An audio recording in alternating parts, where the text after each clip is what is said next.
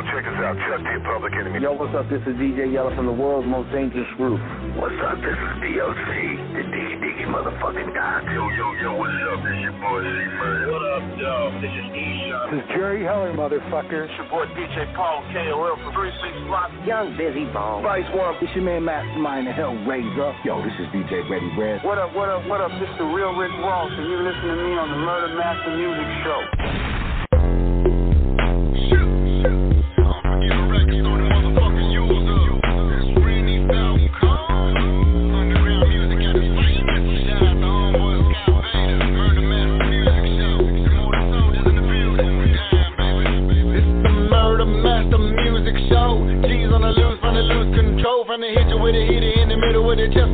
Cavity. Your hoes trying to lose your soul.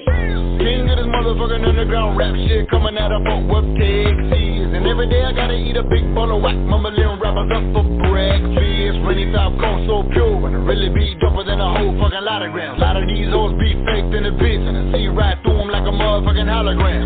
And if you want it, I can make a motherfucker back of your throat. Me the pistol grip. And I can really get a hater hog tied up. Wrap 'em up like a motherfucking Christmas tree.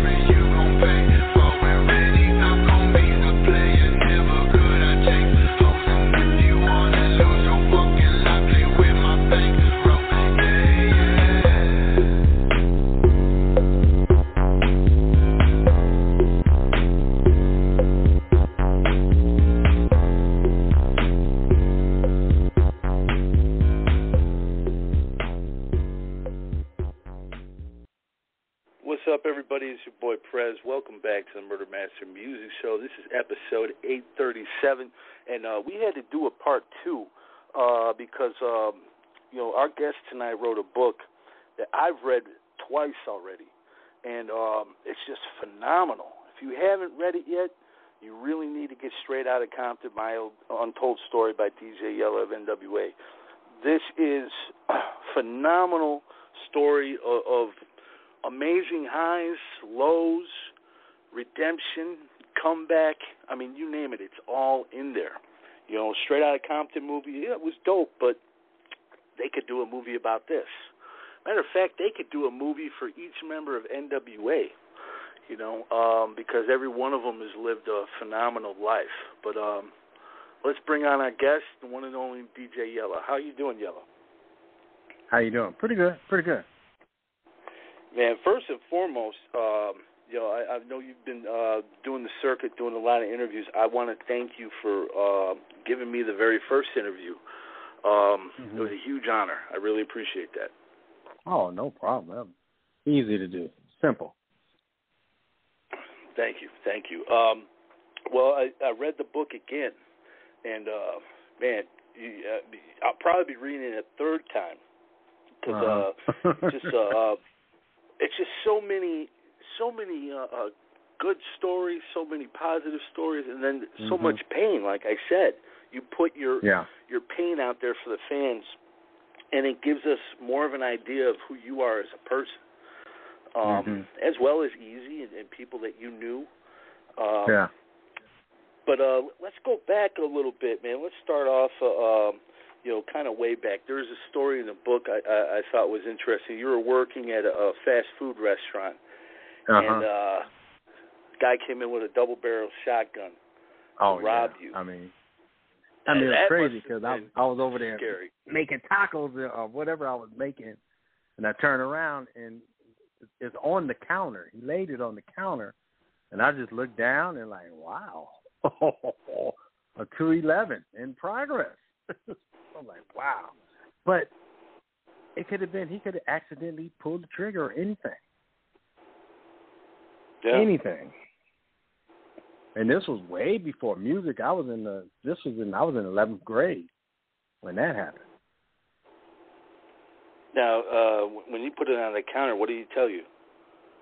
He said, "Nobody move, nobody get hurt." You know, give me you know whatever in the cash register or whatever. What the crazy part is, it wasn't very much because you don't we didn't keep very much in the in the register. So he might have got away thirty, forty bucks maybe. That was about it. Wow. It's all that for nothing. Risk your life, and you know, I bet uh, you let out a sigh of relief when he left. Um, oh yeah, it was just you know it was you know I wasn't scared. It was just weird. It was just like wow, I got did we just get robbed? yeah. Wow, that was crazy. Well, it, you know, when you say that, you know, uh, nobody moved, nobody get hurt. I can't help but to think about that in the Easy E song, "Nobody Move." Did that Yeah. uh, kind of get a little inspiration for those words? Um, no, not really. I mean, it just, if I'm not mistaken, he said something like that. If I'm not mis- mistaken, you know, nobody, mo- you know, nobody moved, they won't get hurt. So no, no, Yeah. nobody moved. I guess being young, I, I wasn't scared though. It's crazy. I was not panicking, scared, none of that. I was just like, okay, here's the money, and you know, that's it. You Want me to make some tacos for you to go? Yeah. I'm just like, we don't need no Uh, accidents here. No, no, not at all. Before you, you know, you really uh, uh, got into music, you know, with the groups and stuff. You, Mhm. I mean, you had a wide variety of jobs. You were working at the uh, Yeah. a dairy spot, you, you know, the, the Yeah. restaurant, valet, all kinds of different things. You know, um, did you ever expect to to land into the music industry like that? Oh no, that was never, not even, never a thought. I don't think so. I don't even think I've dreamed of. I might have dreamed um being on stage, but I, I can't really remember that. I don't think I have. I never thought, you know, even though I knew how to play the drums, but that was it. I knew how to play the drums in the garage. You know, that was all. And didn't expect it to go past the garage. I had no idea, never thought it. Even when we started hooking up with each other, we still never thought of that at all. Yeah, yeah, because it, it kind of, I mean, the the way uh, it, it all went down. I mean, Mhm. um, you hook up with the Wrecking Crew and stuff, and um, DJ Unknown, the guy who uh, first put out uh, Yeah. Compton's Most Wanted, he's the Mhm. one that gave you the name Yella. You know, t- tell Yeah. us about that, man. How did you come up with that? Yeah. Or him? Because I remember um, there was a 12 inch, you know, Genius uh, Tom Tom Club called Genius of Love, but it was, on the B side was a, was an artist named Mr. Yellow. And the first thing when you put the needle on the record, the first thing said was Yella. And Unknown heard it and he said, "That's your name right there. That's your name." And that is that, that's been my name ever since. And I think that was the only record the guy made. Yeah. Well, you put out uh you put out Slice, um, which Mhm. was a fusion of uh you know techno hip hop, similar to like what they were doing in Chicago with the house music, like uh Euro Mhm. influence kind of. You know, you came up with that idea. How did you uh what well, you well, decide well, to the, well, blend the those slice two? really wasn't fast paced. It was more like sucking them seeds okay. because that's what was out right then. Dre's surgery came out with the more techno when he came out after the slice, but the but the slice was more Run DMC ish bite or something, you know, East Coast, you know, just something trying to do something different. Just really trying to do something different. And that's what that's what cracked the door open for us doing music. And then Dre's surgery came and then that opened the door all the way. But the slice was the first record of you know, that we even done. Wow. See, a lot of people don't even realize you were the first member of Mhm. NWA to put out a record before anybody. Yeah. Uh, wa- was it your uh, initial plans to be a solo artist? Oh no, no. It was just Cli-N-Tel. I remember Cli-N-Tel asked me, he said, "Man, let's make a record," and we just, you know, made a record. You know, we just. It wasn't we wasn't trying to be solo. Nothing. It was just I produ- you know, made the beat and produced it, and and then Cli-N-Tel rapped it, and that was it. It wasn't it wasn't made to be a hit or anything. It was just made. I guess it was just made just to open the door. Yeah. I think it was just to open the door to get us started. Because we did, well, I did so much before Dre even came around. Me and Unknown was doing mixes and trying to do remixes and all kind of stuff, mixtapes. We were doing, you know, trying to do everything. Yeah, because you didn't meet Dre until uh, what eighty three. It has to be about 83, yeah. Got to be, yeah, at least, yeah, about 83. Cause I think I was teamed up with the Wrecking Crew. 'cause, You know, the Wrecking Crew was DJs first, so I guess that, that might have been sometime mid 81, sometime in 81. I know that. And uh, what what were your first impressions of Dr. Dre? Um, when somebody you know brought him up to the club, I was a you know the DJ. I was kind of like the hottest DJ in LA at the time, and this guy from the neighborhood brung just a little skinny, tall kid up to you know to battle me. I was like, battle me? He must not know who I am. you know, you know, I'm the DJ. You know, just you know having fun. But he was just a little skinny kid, and that's what we did for the next. Ooh, that'll be a year, maybe. Uh, We DJ for a while without doing music until we seen Run DMC, and I think Run DMC came sometime in '83, whenever the Sucker MCs was out, whenever that was. Yeah, because you guys And, brought you know, them there just- for their first tour or first Yeah, concert, right? yeah. In Cali. Yeah, yeah, because it was a Friday night show. They had another show the next night, but we was the first the night before. Because Uncle Jam's Army had them the next night on the Saturday, but we had them on the Friday. So, you know, me and Dre just kind of looked at looked at them. They had a little ten minute show, and was like, wow, that's what it takes to do music. That's that's it to do a show, and mu- so from that day on is where music that's where music began for us Yeah, yeah. You uh, well now at that show, you spent time talking uh, to the late uh, Jam Master Jay. And what, what was Yeah. that conversation like, and what did you uh, uh, take away from that? uh, i mean that that, that that was cool that was down earth we just had more of uh you know talking while i was djing you know after they showed then i got i started to dj in the club and it was just regular conversation but i had more in depth conversation when Kurtis Blow came this was before Dre came around. When in in his in Kurtis Blow came and brung his brother, which was his DJ Davy D, Davy DMX. I learned how to scratch from him. This had to be early on, a year plus before Dre came, at least. Wow, that's amazing.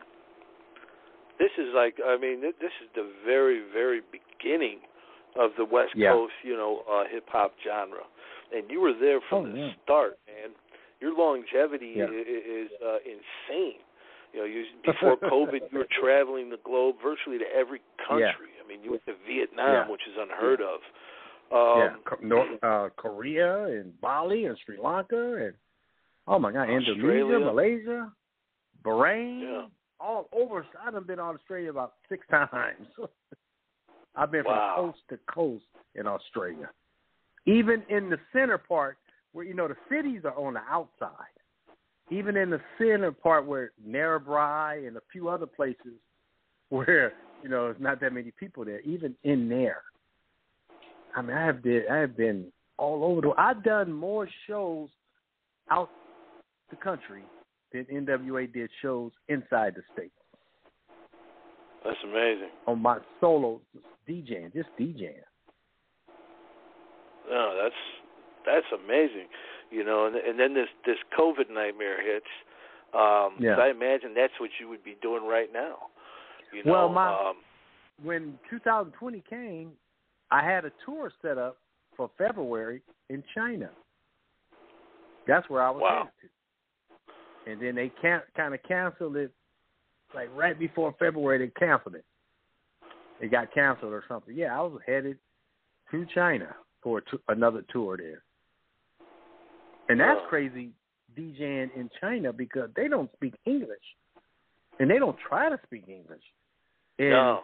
But just like Vietnam, they didn't speak English, but they knew the words to the song, which Yeah. is crazy. You can't have a conversation with them, but if you play that song, they can sing along. Yeah, they they can uh quote some of your lyrics. Yeah, that's but Yeah. that's the power Yeah. of music. You know. Yeah. Oh Um, yeah. It has that. I mean, who who would have thought though that hardcore gangster rap could bring people together globally? I mean, that's amazing if you think about it. You know. I mean, it, it's crazy because out the country they love our old school hip hop, late '80s, early Yeah. '90s. That's what they like. It's like they're still in that time, but that's what they like. They like the old school hip hop. They're It's smart. amazing. They're Yeah. smart, man. Well, I mean, they. I think they appreciate it more than many of us do here. You know, a lot of the well, kids nowadays sadly don't know much. like we used to appreciate it.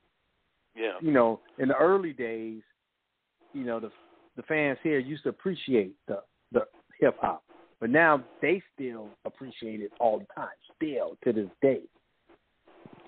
Still, Oh, Europe, UK, all over, everywhere, Russia, all over there, Germany, everywhere. it's definitely uh, uh, embraced.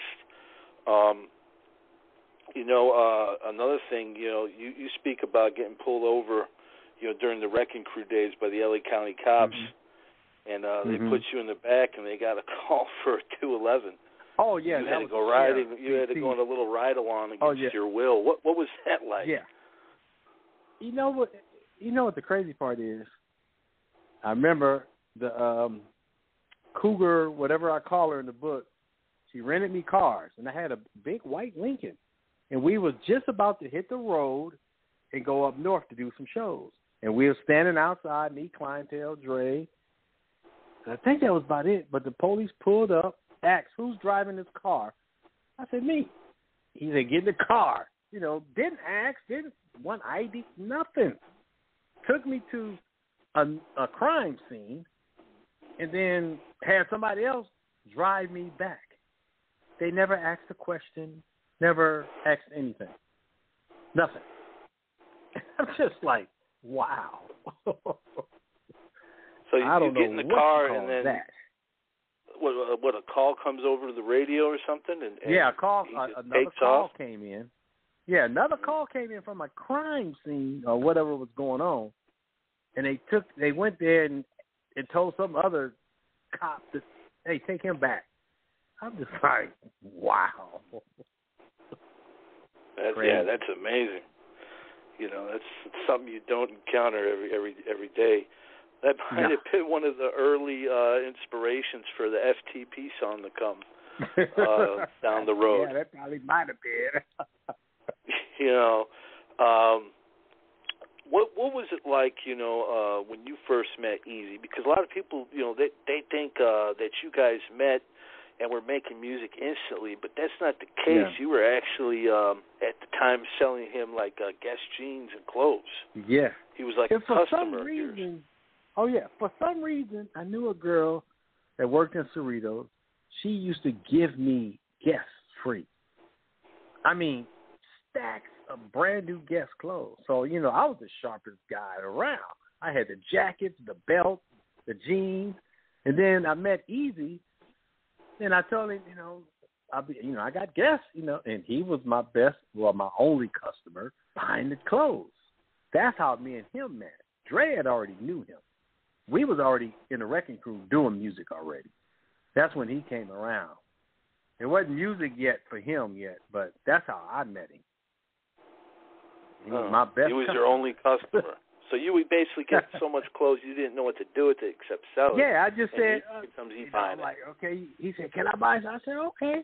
You know, I wasn't on the streets selling clothes. No, it's just I had so much. Okay, here. You want to pay me for this? Yeah, you can have this jacket, whatever you want, jeans, belt, t-shirts. Yeah. So you you were already in the uh, wrecking crew when you met him. Um, now he Mhm. was Dre's friend originally. Yeah, he's from Dre's. He knew Dre from the neighborhood already, and Ren knew E already, so he knew him already. I don't know how long, but he knew him for a while. So Oh. And uh you know, eventually obviously, you know, uh um came up with the idea to start uh Ruthless Records. Now, um Mhm. that was his idea to start up a record label, right? I don't know if it was Dre's or E's. I don't know which one, or they they just happened to come up together. I don't know because I had to work. I was in the wrecking crew. We wasn't making no money, so I had to go get a job for three months. So I wasn't around when they made Boys in the Hood and Eight Ball. They had made that, so I wasn't around there at all until he finished and Dre let me hear it. Then that's when Dre said, "Hey, come with us. You know, we we lead a wrecking crew and then start this super group. That's what we was calling it. Some kind of super group because we was all from different groups and stuff almost. Arabian Prince, he was a solo artist. Cube was from the another affiliate of Wrecking Crew, CIA, and then me and Dre, and then E and Ren. So it was kind of like a super group. But people don't Yeah. realize the first Eazy-E's first album. If you look at the cover, it looks like NWA. It was Yeah. NWA, but I don't know whose idea was it to make two groups instead of one. You know, be like, wow, you can get double the money if you make these two groups. Eazy as a solo, and then NWA, which was all the same group, but we just split it up. Yeah. Yeah, that that's what I was going to say, you know, when um mm-hmm.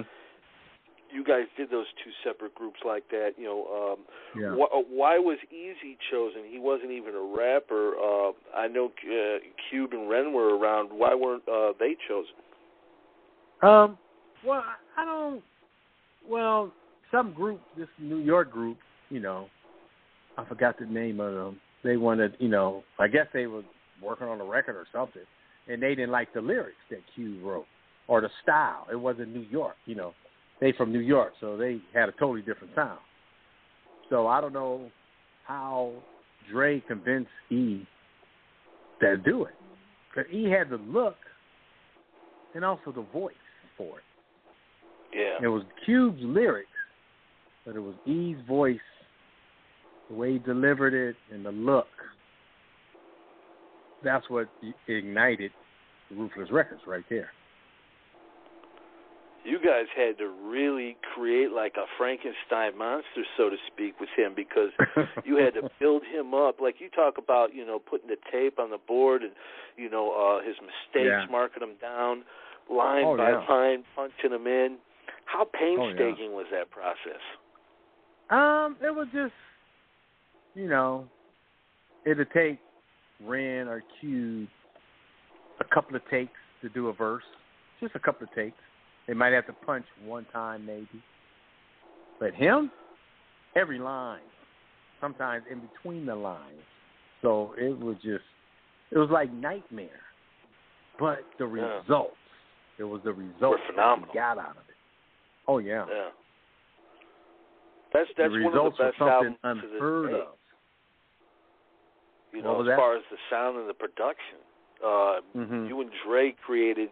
I mean, I, I think one of the most thorough produced projects because um, Mhm. nothing really holds weight to that. You know, Yeah. uh, even though Straight our Compton's second album, album. was better, even though our second album was better, better produced, we grew up producing on that.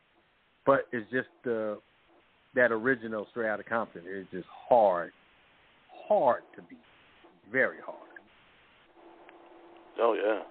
Well, considering you know um, all these years later, rest in peace, George Floyd. Uh, you know, uh, FTP was uh, an Mhm. anthem for uh, what happened to him and what's still going on. Uh, Oh, police yeah. brutality is is even sadly probably more relevant now. Um, yeah. Oh yeah. You know, of course, there's I mean, video we- cameras now, but Oh yeah. it seems like it's happening all the time. Yeah. I mean, think about this. We made the song, but we didn't create the situation. That was already No. going on before us, 50s, 60s, 70s, before us. But people back then in them days just wasn't bold enough to put the finger up to the cops. Nowadays they all in their face saying it. But back Yeah. then you didn't do that. they will smack No. you down back then. Now people can say what they want, and you know, it ain't no big thing. But back then, no. So we just made a song that people always wanted to say. You know, how many people got tickets when the cop left? They wanted to point, a- you know, point a finger at them or say something. We just, we just had the balls to do it. We didn't make it to, we didn't make the song to get people's attention. You know, not all. We just made the song of felt. This is how we felt, getting jacked by the cops for no reason. You know, just because you're standing around a few of us, you know, a few, you know, guys standing around, they considered you a gang or whatever, you know, they considered you. So it's been going on, and it's still going on. That's why that song was is like was 30 years ahead of its time. 30 years at least, because it's still relevant to you know today.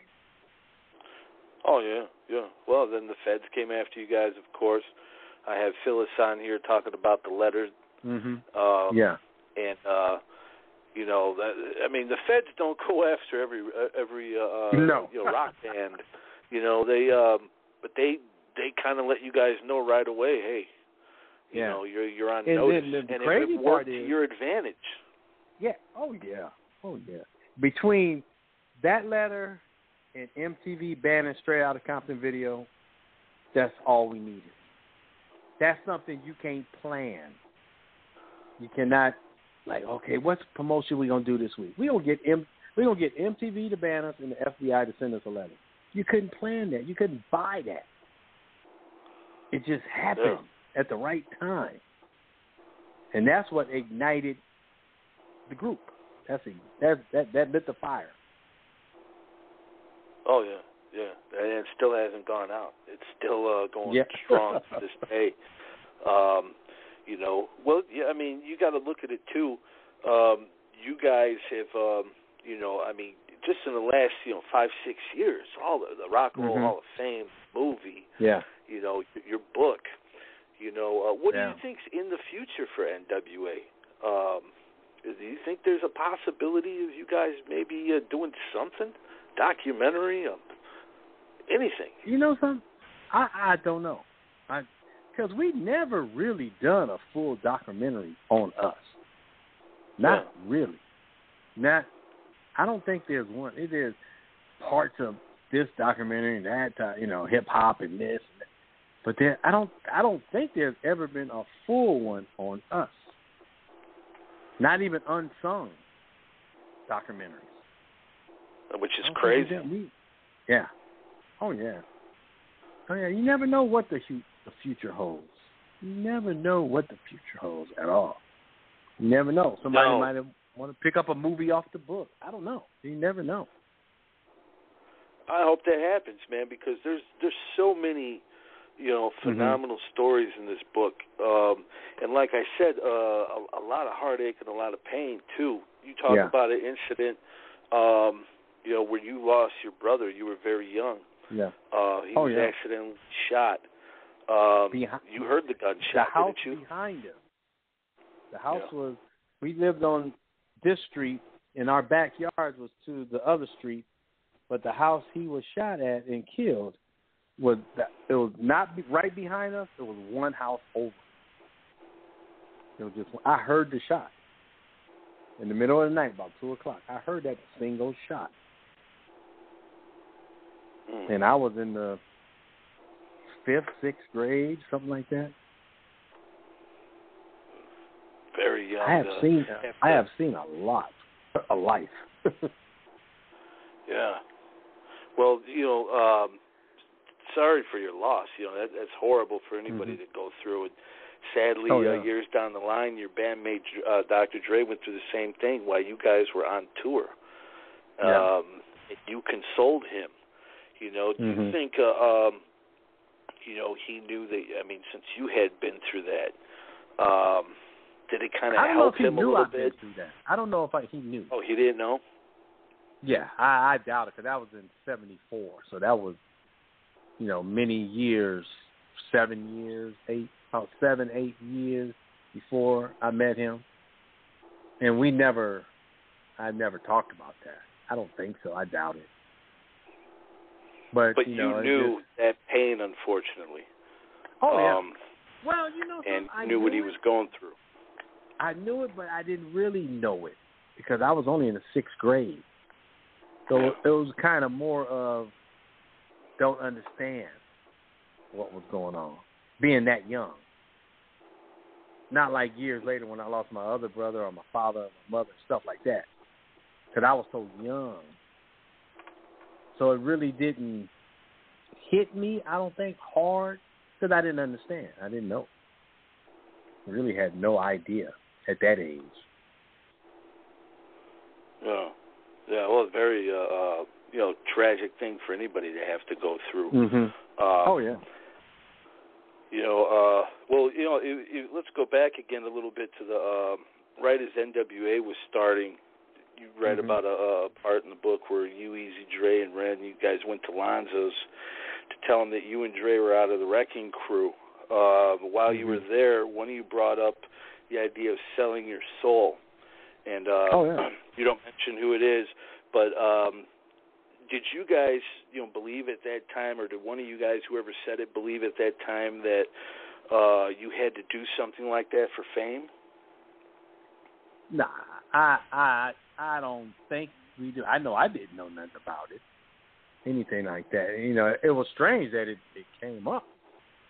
You know that that question. I don't even remember who asked the question, but I remember the question coming up. You know, would you sell your soul? I remember somebody asked me. I was like, uh, I don't know about that. you know, I don't know anything about that. And, and I know somebody said yes, but I, you know, can't really remember who it is. So I just won't say who it was. but we didn't really know nothing about that. None of that. I don't even know how that conversation came up like that. It's amazing Yeah. that it came up. Yeah, yeah. I was going to say it's kind of random because you guys are over there to, Yeah. to tell Lonzo, "Hey, we're done," and then Yeah. uh, one of you guys comes up with that. Um, Yeah. But you got to look at the music industry as a whole. That is prevalent in many, many areas. I mean, I've Yeah. heard many stories. And if you look Yeah. at the old rock groups of the uh, 70s, you know, Rush with the pentagram and Ozzy Mhm. Osbourne, people like that, a lot of that stuff was uh, um, incorporated in the music. You know, Yeah. uh, did you were you ever around anything like that in the industry? Like you ever go to a party and and say, "Whoa, Oh, where no. the hell am I? No. I better get out of here." Nah, we we we didn't we didn't go to industry parties. Not Well, that's good. I've never been to any, so nah, I never seen that kind of crazy stuff at all. Well, that's good. people that's don't. good. well, Some people don't understand. You know, the devil was the worship leader in heaven over the music. That's why that flows in the music. So much crazy stuff is in the music. That was his territory. So that explains why some believe yeah. they need to, you know, sell their soul or whatever, oh or yeah. um, oh yeah. do rituals or different things. You know, all kind of Yeah, crazy, crazy stuff. stuff. Oh yeah. Because some people want to get famous so bad they do anything. Some people, Yeah. you know, I don't know about nowadays, but back then in them days, quite sure plenty of people wanted to be just famous, just famous. They didn't care what came with it. They just wanted to be famous. But we had never talked nothing like that at all. Never, nothing. Not at all. Yeah, well, that's good. That's good because uh, you know that nothing but trouble with that stuff. Um, Oh yeah. I noticed too there was really no mention of Crazy D in your book. He um he could be heard on Dope Man and um a couple other tracks early on. Uh matter of fact I heard a uh a song him and Dre did called Gin and Sacco. I don't know if you remember that. Uh what was his role? I mean and why did he uh not stick around? Well, well, he wasn't wasn't in the group, wasn't a part of the group. He was just somebody we knew. You know, Yeah. on the road, he was one of the roadies on the road. On our tour, him, Sir Jinx, Dre, which is Dre's cousin, and a couple of other people. They were, you know, our roadies, kind of, on the on the uh, road. You know, they were just people that we knew. You know, happened to get on a couple of records, just a speaking part. It wasn't like you had a rap, a verse on it, or anything like that. It was just like DJ Speed. Speed been around, was around the group all the time, but he wasn't a member. He wasn't a rapper. He wasn't none of that. He was just somebody. I guess we cared about that. You know, hung around us. So that's Yeah. all that. A that's all that was. Speed was around longer than all any of them. Oh. So he would be kind of like an honorary member or something. Yeah, Not yeah, really I a would member, say so. I mean, because yeah, not a member. He never, he never was a member. Never tried. Nah, it was none of that. The members was only the six, then eventually just the five. In the six with Arabian, that was in the early days. The first, Yeah. you know, maxi singles and stuff like that. Once we start doing the NWA Straight Outta Compton album, Arabian was not around. We just pulled that old song Panic Zone and put it on the album.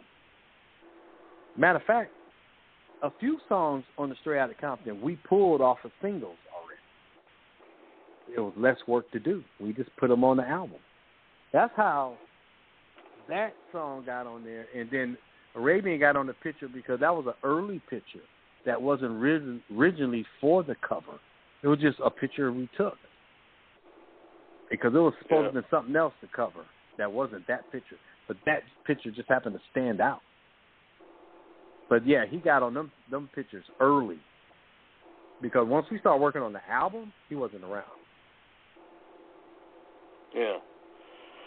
Yeah, that uh yeah, I always wondered cuz you, you know in the NWA and the posse you saw like a ton of Mhm. dudes on there.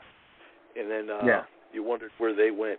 But um Yeah, well, at Yeah. the bottom, I think it's at the bottom. Looking at the cover, bottom right corner, that's Candyman. wow, Before he was Candyman. that's amazing. and There's so much history on that cover, I wasn't there because I was sick that day. Yeah. So that's the only cover shot I missed was that one. Yeah, he wanted to make it up to you and get you in another shot like for a single or something after that. Uh, uh, it was the uh, what you call them publicity shots, the black and white ones, the glossy. Oh yeah. Yeah, that's how we end up taking that photo with just four of us. Because Cube was at school, so since I wasn't on that cover and we were doing little shows, he wanted me, you know, so I can have a picture too. You know, when you're doing little interviews and autographs and stuff like that. So we end up making the uh the four of us on that black and white glossy. Yeah. When uh Cube left the group, you know, you said you guys had something to really prove, which you did Mhm. obviously because, you know, he was one of the dopest lyricists. He was all one third time. of the voice. Yeah. Uh, also, you know, a powerful writer. Obviously, Wh- what was that kind of pressure like? You know, um, to to have to prove something. I don't know if it was pressure. It was just people think we was gonna fall off or something because he Yeah. left. So that's where Dre had to take his spot, rap it because he Dre only raps, express yourself, and then the last song on the Straight Outta Compton album, Parental Discretion is Advised. He just did a verse on that. That's all the rapping he did, basically. Compton in the House, he did that was from an old song. So, so Dre had to step up, and and then that's where the D.O.C. really shined. Doc would write E's verses, and he would write Dre's verses.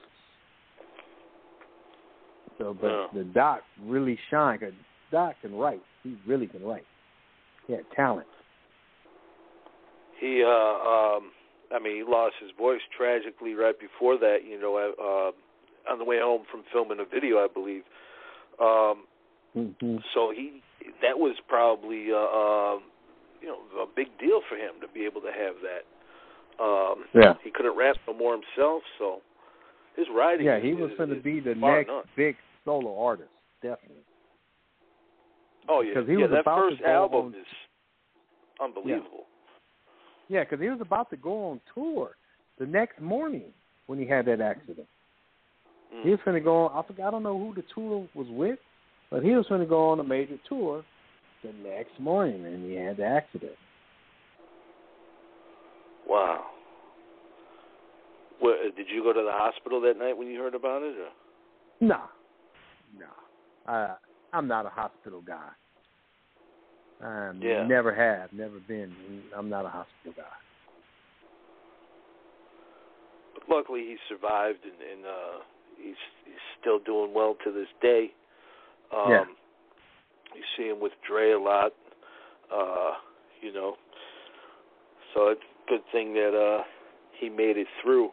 Um, Yeah. I uh, recently uh, did an interview with Cocaine and, and uh, Cool Rock Ski, the Fat Boys, and uh, Mhm. While we, were on, Cocaine was telling me that. Uh, Snoop Dogg was originally uh, auditioning for uh, Above the Law back in the day. Um, Really?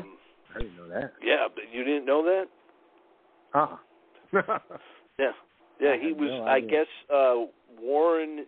Warren was hanging out Warren at their. G. Uh, yeah, brother, Warren G yeah. was hanging out at their apartment, and um, you know Snoop was. Uh, um, yeah, I guess uh, auditioning for Hutch. Supposedly, how Oh, the wow. story goes, when uh, you know when everything fell apart and Dre left, he gave a, a call to Hutch, I guess, to, to Oh. tell him that Snoop was coming with him. You know, so I didn't know if you you had known that or if Snoop was ever hanging Nah. around Ruthless trying to get with you guys or. Nah, I never, I never met him. No. I had never met Snoop, and only time I met him was when we just did Coachella a few years ago. When we came together, you know, all four of us came together and did Coachella. But that's the Was only that the time I met hologram? No, no, no. This was the Coachella show right after the uh, Hall of Fame. Oh, okay. Yeah, right Wow. after the Hall all of the, Fame all these years, and that's the first time you met Snoop. That's Both the first you guys and being only in time. West. Wow. And third, it was like first time on stage together in 30 years. Because we was on Yeah. stage together at the Hall of Fame, but we didn't perform there. But two weeks Yeah. later, we did Coachella. Wow. That must have been pretty amazing. Um, Yeah, it was different. It was it was it was different. Even the night of the Hall of Fame was different because well, after we got our awards and while we were still on stage, I said, "Hey, let's take a selfie." And we took a selfie, and that if you look at that selfie picture, it's in the book too. That for that one moment, you could see genuine smiles on everybody's face, like it was 1989 all over again. For that split Yeah. second, it was only for a second. That's all it was. But it was like old times. There was no managers around, no security, nothing. It was just us in the picture. That was it. just just friends. Yeah, because you Yeah. said last time we were talking that you know it was outsiders that broke up the group. Yeah. Um, oh yeah. and you guys were really you know good friends outside of the group. You know. Yeah. Um, when when uh, you know Dre left, um, you said in the book uh, that it was like you and Eazy were on a lonely island.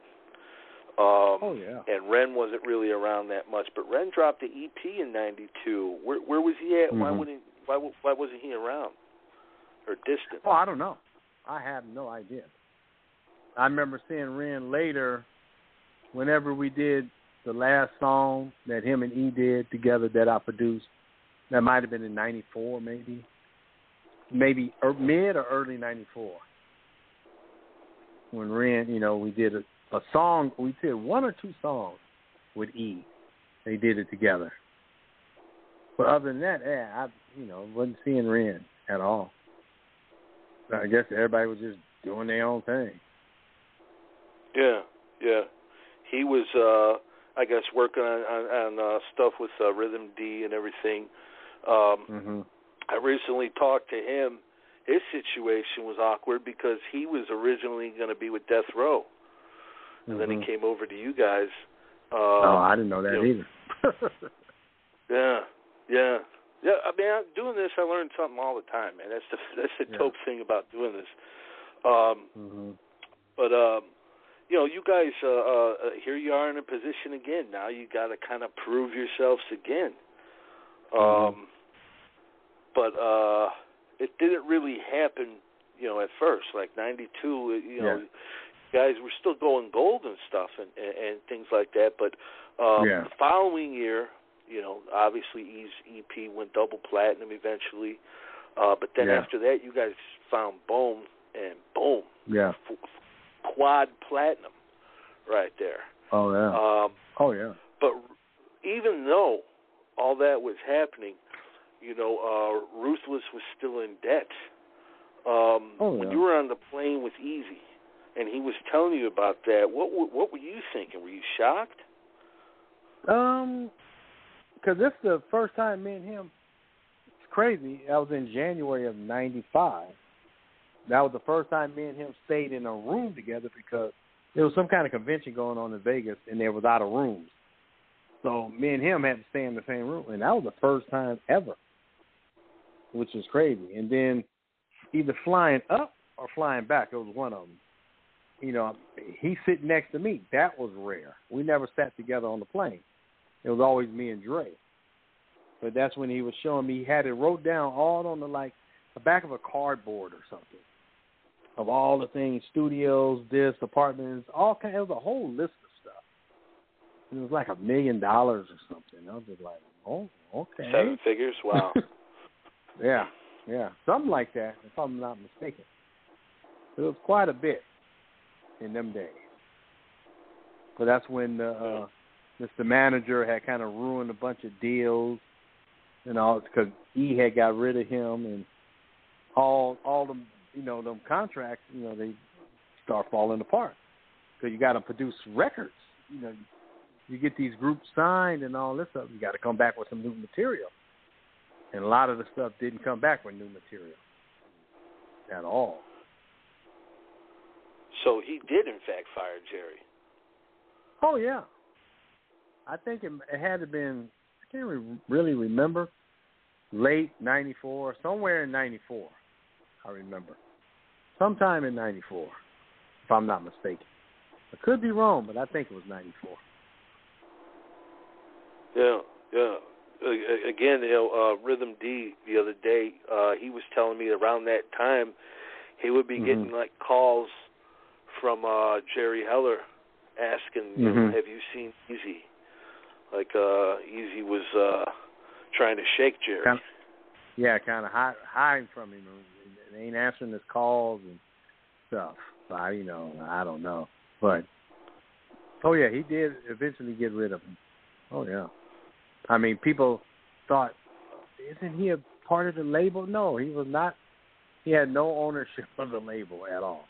It was all E by himself. yeah. So He he did in I don't know where that that. that rumor came from. I mean, I, I don't know where that came from either, but Jerry told me that um it was E's label.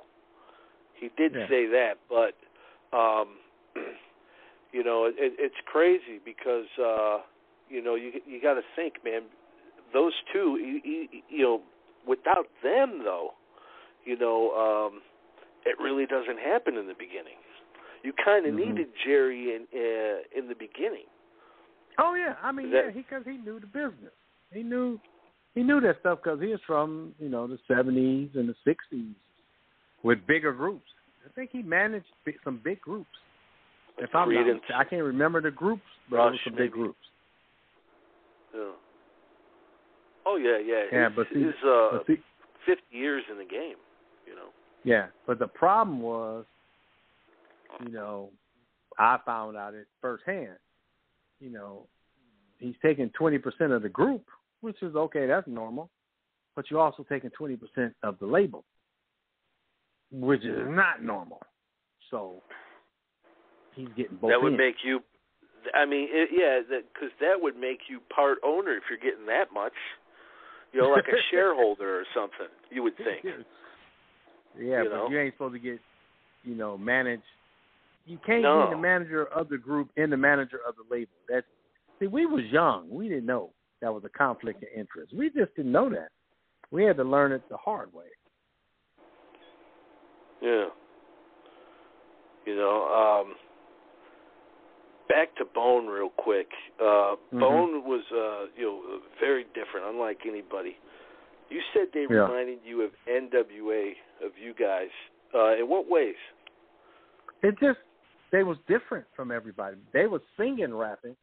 We was cussing rapping, you know, hardcore rapping. So they was kind of like us.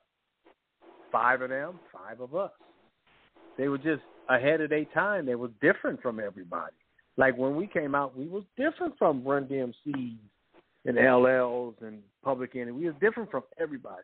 Bone came out, they was different from everybody. That's how they separated themselves from the crowd until other people started singing, rapping like they were doing. But they had created that sound, and they were just they were just like us, different music, but it was still different. They was different, just like us. Yeah. There were several guys in the group, and um, I don't know how true this is, but Jerry uh, Jerry told me years ago that uh, they would go out and just start looking for people to rob. Oh, I don't know. you know, when they were Wow, staying in the hotel. you know. that I don't. I I never heard that. Yeah, yeah, it's in the archive. That would be it's, crazy. it's back there probably. Um, man, I interviewed him. I think what 2013, maybe 2012. Um, Mhm. I remember him telling me that. And I, he's like they were real young and, and, and wild at the time, and oh and yeah. he was having They his used to hands tear up full. hotels all the time. They used to tear up hotels all the time, all the time. And I used to be hearing the stories. I'm just like, wow, y'all got these crazy kids, or whoever they are. I was like, wow. they was, I guess they were like the rock and rollers or something. They, uh, well, you know, uh, I had Kool Rock-Ski tell me that that's what the Fat Boys used to do. They would just just destroy hotels. Wow. You know. Um, But in the book, you said that uh, one of the members of Bone, like, uh, actually locked himself in the bathroom for several hours. Oh And, no, uh, was like he pounding on the day. door, nobody could hear him, or We was in the studio, and the bathroom was like in another room. oh, So you know the the studio control room and all that is soundproof. I don't know if he was banging on the door or not. He couldn't find it. I guess he broke the light, and it was dark in there. Couldn't he couldn't get it? All he had to do was turn the doorknob. I think he was in there five or six hours, maybe something like that, something crazy like that, wow, and completely But- tore the bathroom up. you guys are about to send out a search party for him. completely Yeah. tore the bathroom up. Wow, Couldn't get that out must of the have been bathroom. some powerful shit, man. I don't know. I don't That know what it was. funny. You know, uh yeah, that's something, man. Um you know, uh,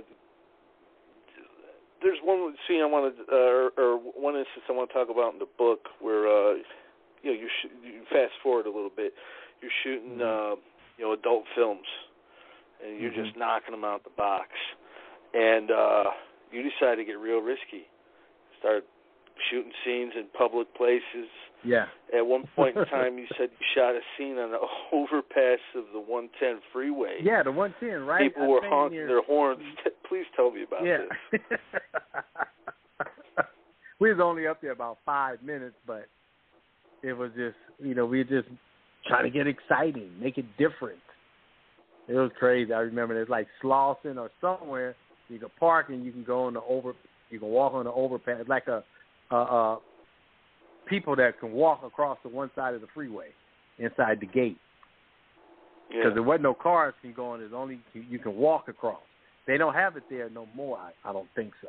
But yeah, I remember right on above the 110. That's amazing. And you said cars were were driving by; they were actually seeing what was going on. oh yeah, slowing down. Surprised we didn't cause no accident. Yeah, yeah.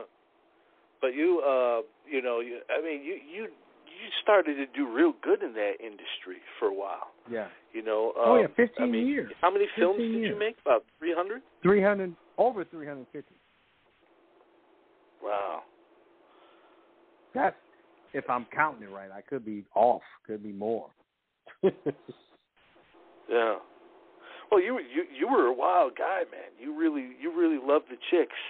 I mean, uh, Yeah. on the road, you know, uh, everywhere. The the, the book uh, details a lot of that it. was my drug. Um, that was my drug. yeah, yeah. So literally, uh, you know, some people uh, that that's their uh, vice, you know. Um, Yeah. But eventually, you know, years later, you you settled. You eventually settled down. You got married. Oh, you yeah. know, became a family man.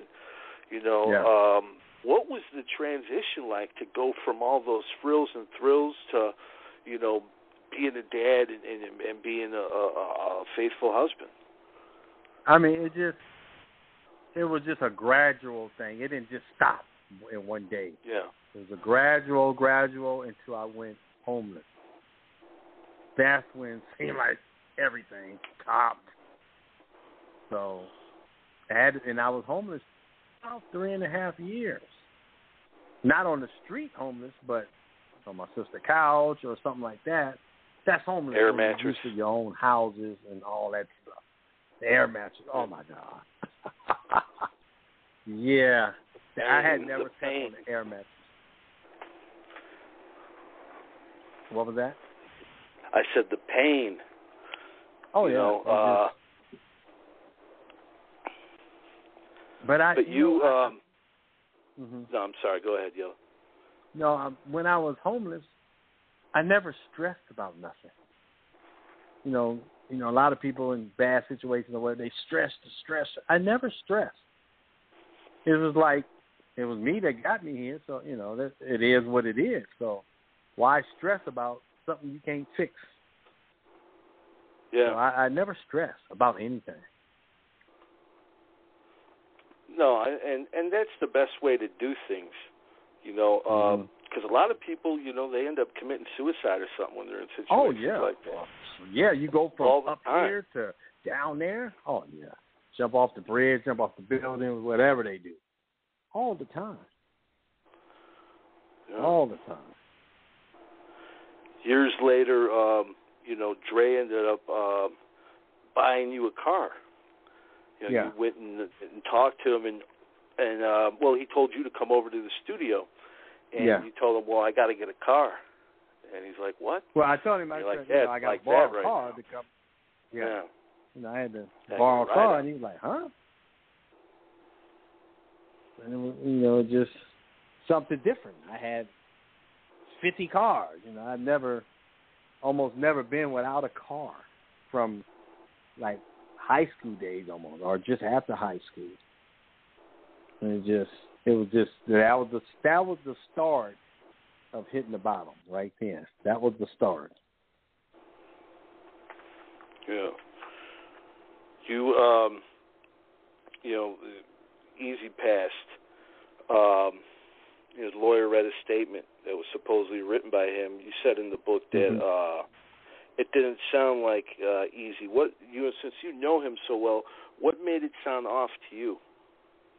Um, the the word homeboy and stuff like that. That just that wasn't his. He didn't talk like that. He never would say homeboy. to whatever it said, something like that in the in the letter. But he was already in the coma because they had put him in a coma. You know, they induced the coma. So once you get on the respirator, they'll put you in the coma so you won't fight the machine. So and and he had been unconscious already. So I don't know how long, a week or two after the surgery. After the surgery, he never came. He never up again. He was always in the coma because of the uh, the machine and stuff. So that's how. Then I'm like, ah, he didn't. I don't think he wrote that. don't sound like it. They try to make it sound like him, but nah, he wouldn't talk like that. It was it was too corny. I'm like, nah, that ain't his talking. Yeah. all. Yeah, because I mean, you you hung out with him all the time. You Yeah. know, uh, if anybody would know, it'd be you. Um, Yeah. But that, uh, yeah, that really hit you by by surprise. Everybody. Last time we talked, you were telling me that um, the night he passed, he came to you Mhm. uh, in a dream, a very vivid dream. Yeah. Um, you know, uh, again, if you can, you know, what was that experience like, and um, have you ever seen him again since? No, that was he. He's been in a couple of dreams lately, but not like that. Not this one was more like a vision or something. It was like super real. I mean, I was just like, this was like real, and I knew he was coming. I knew that. I just like, ah, okay, I don't want him coming and visiting me. you know, to wake me up or something. But it was in the dream or the vision or whatever it was, and it was just you know we were just flying, and it was peaceful. We was flying, and we was touching fingertips to fingertips, and we was talking. I can't remember the words we was talking about, but I remember he said, "I gotta go," and I remember looking around, and I turned back, and he was gone. That was it. I never seen him again, but there was more to that story. I just didn't see it. You know, it was a couple. It was another word, a couple of words said with it. I just didn't put it in the book, or I don't tell people. I just keep that one to myself. But yeah, it was it was really real. I mean, real. I had I had have never had a dream like that before. Yeah, crazy. I mean, the, um, you said you knew like you had an intuition or something that he was coming to see you, almost Yeah, I- I like knew. um, he was telepathically letting you know that hey, I'm gonna I'm gonna come visit you or something. Um, Something. I I just knew it. But whatever he said you, you, kept to yourself all these years. Have you ever told? Yeah. Never told anybody? Um, I think I told my pastor at church. I think I told him once. That's it. Nobody else knows. Not at all. Well, that's that's between two brothers. You know, Yeah. that's Oh, something yeah. that uh, that's something you, you you can have forever. Cherish. Um, I want to talk a little bit more uh, about this. I'm going to bring on the homie Sin. He's just got a question for you or two. Um, hmm you shot, you know, two films in a co-partnership with another company, and uh, of course the money got funny, and you and uh, Big Man went up there, and, and in the book you say you got Comptonish, as you Oh, put yeah. it. Uh, what went down in the office? Was it pretty chaotic? Uh, it was more like we went in there, and he kind of went berserk, pouring sodas in their computers and just tearing tearing some things up. I was just like, I just stood back and watched because they didn't tell us they was having money issues when when we did the deal. I'm thinking they because they used to be a hot company, so I'm thinking they still rolling. I didn't know they was having issues you know, behind the scenes. You know, because I had to pay for the projects myself. So we you know we just had to get Comptonish. we had to turn it out. Kind of like uh, Cube going into Brian Turner's office Yeah. back in the day. Same way, same thing. Yeah. Yeah, that's something. That's something. You know, but um, you know, through all that, through everything you detailed in the book, um, and just just life in general, looking back, you know, um, what are some of the moments that that you you look fondest on? It doesn't just have to be with NWA or music, just life in general. Um, I mean, so much. I mean, you know, having kids. I waited late to have kids. You know, Yeah. really, you know, had to go through that in the beginning. You know, no, they didn't know. You know, I had two kids at once, and looked like it was gonna be three. You know, it's just so I didn't know when I when I finally when I was writing the book, I didn't know I went through all that in life. It's so much, and I, and, and it was detail how I remember it. It- It's amazing. I'm just like, wow, I did this. You know, I used to be in the band. I used to like being in the Compton High band. That was fun. The drum major, that was fun. That was really fun. Fun days. But I just been through so much. It's amazing. I survived it all. And Yeah. changed my whole life, you know, nine years ago. Almost nine years ago. Almost nine years ago. When I first had you on the show back in uh, 2013, I had no Mhm. idea that you were just homeless right before that. Yeah. You know, um, 2013. Uh, it had to be. I got married in August of 2013. That's when I became unhomeless. So I don't know when the show was. It might have been after that, maybe maybe or just bit after, I get married, or just before I got married. It was one of them. Yeah, yeah, man. I mean, uh, I might have been. I wasn't doing too good did the show. myself at the time, but if I had known that, man, I would have I would have done what I could, you know. Um, because you know, I mean, it's it's just like uh, um, you know, you grew up listening to groups and things like that. When Mhm. they struggle, you know, you don't like to see that. You know, um, Yeah. you don't like to see that. So I'm I'm so glad that things are are uh, are better for you, and and uh, you Oh, yeah. made it into the Rock and Roll Hall of Fame, which was Mhm. well deserved. Because when you were on that that show way back then with us, you were uh, asking the fans to vote, and you didn't get it that year. I think. Oh yeah, it when was was like it? three, 2016. four years in a row. Yeah, it should have been a no-brainer. I mean, the first number Yeah. one uh, hip hop album. You know, Yeah.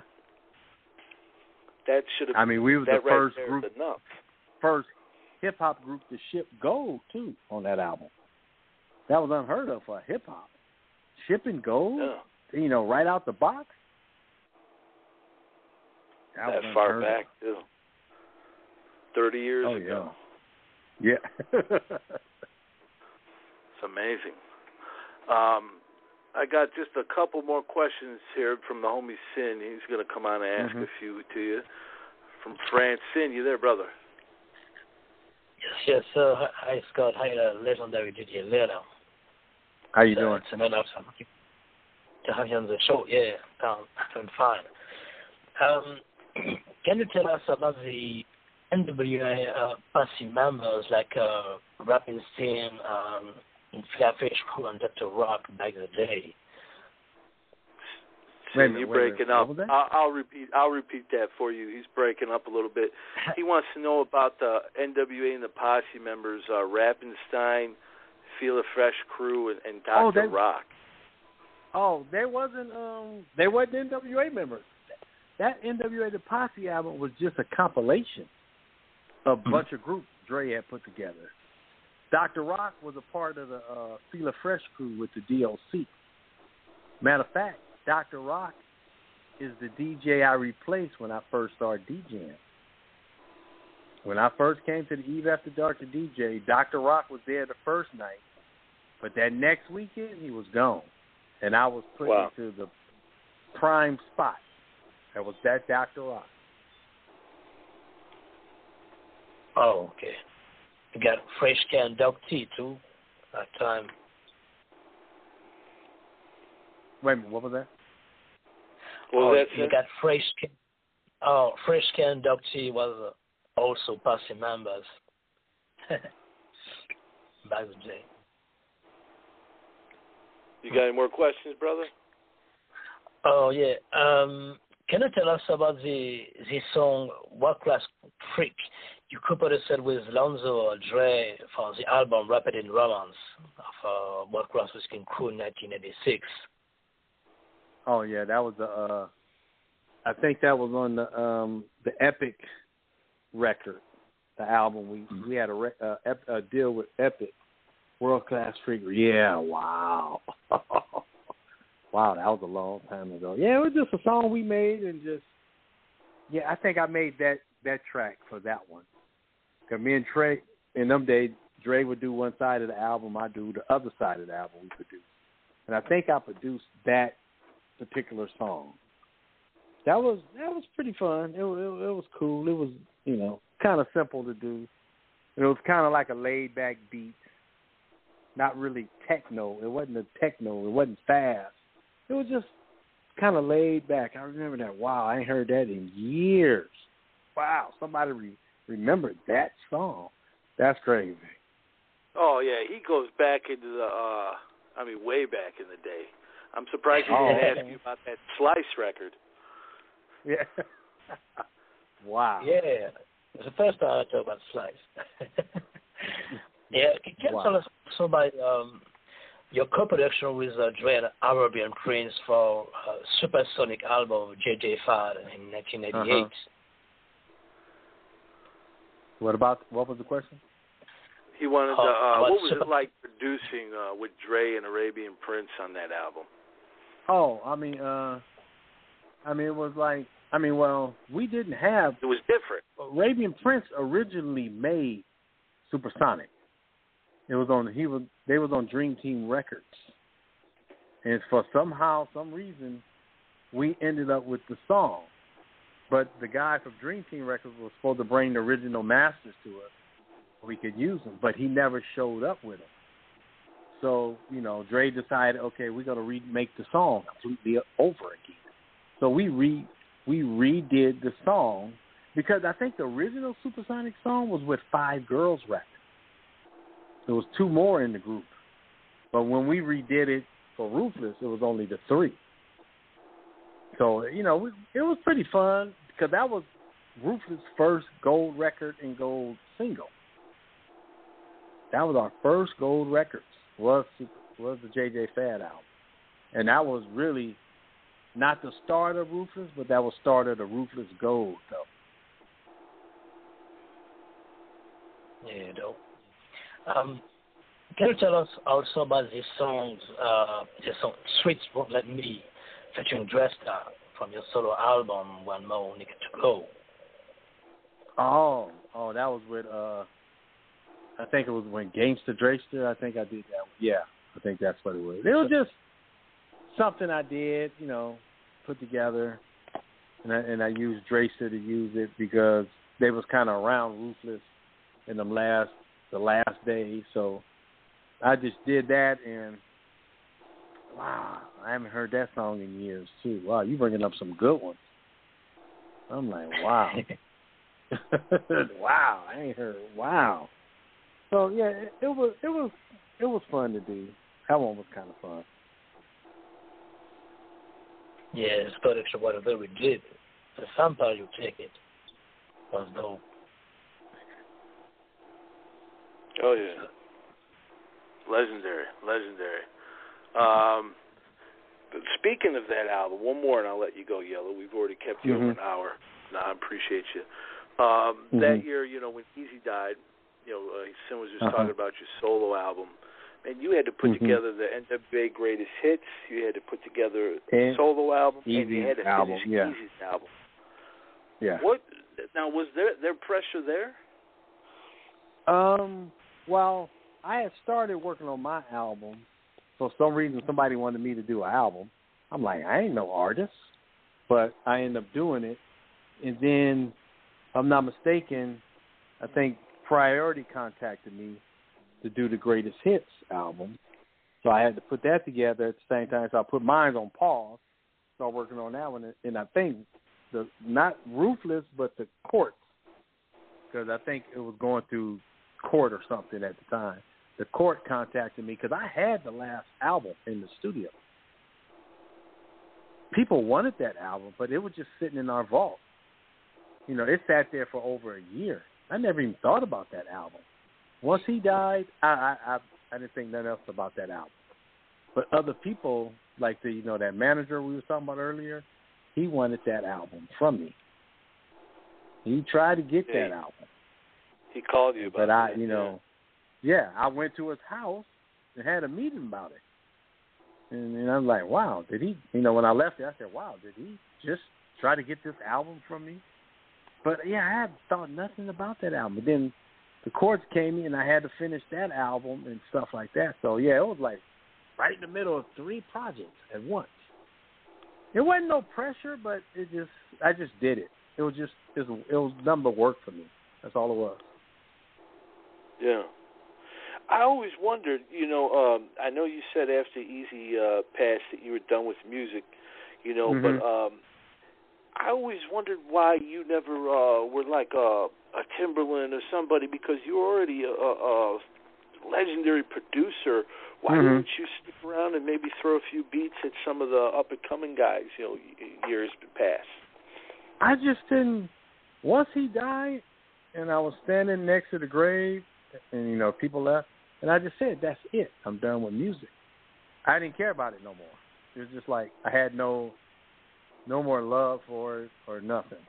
It was just done until they, you know, called me a year later to do a soul my solo album, and then the other two albums. Other than that, I was just done. I just didn't want to be around no parts of music, and I haven't at all ever since. Yeah. Yeah. Well, uh, Yella, I really appreciate you. Everybody, please go out and get Straight Out Compton, My Untold Story. You get it at Amazon, or you can get it at uh, your website. Um, give everybody your website, Which is- Yella. which is djyellaofnwa.com. That's for the autograph one. I, I, I actually autograph each one, so it's not like a little rubber stamp and stuff. Yes, personal. Well, I mean, uh, I got number seventy-six, two years Oh, off from my birthday. So I was, I was, I was close. You were close. You were close. But um yeah, I recommend it to everybody. Uh, it's just uh, so many, so many stories. You know, uh, I mean, we just touched the tip of the iceberg with the two interviews we did. yeah. You know, um, but uh, before we get out of here, is there uh, anything you want to say, or any shout outs, or anything? Um, you know, just get the book and you know read it for yourself. You know, it, it- puts a lot of missing parts over the years from interviews. You know, the, the all the interviews they only get certain much or the main thing.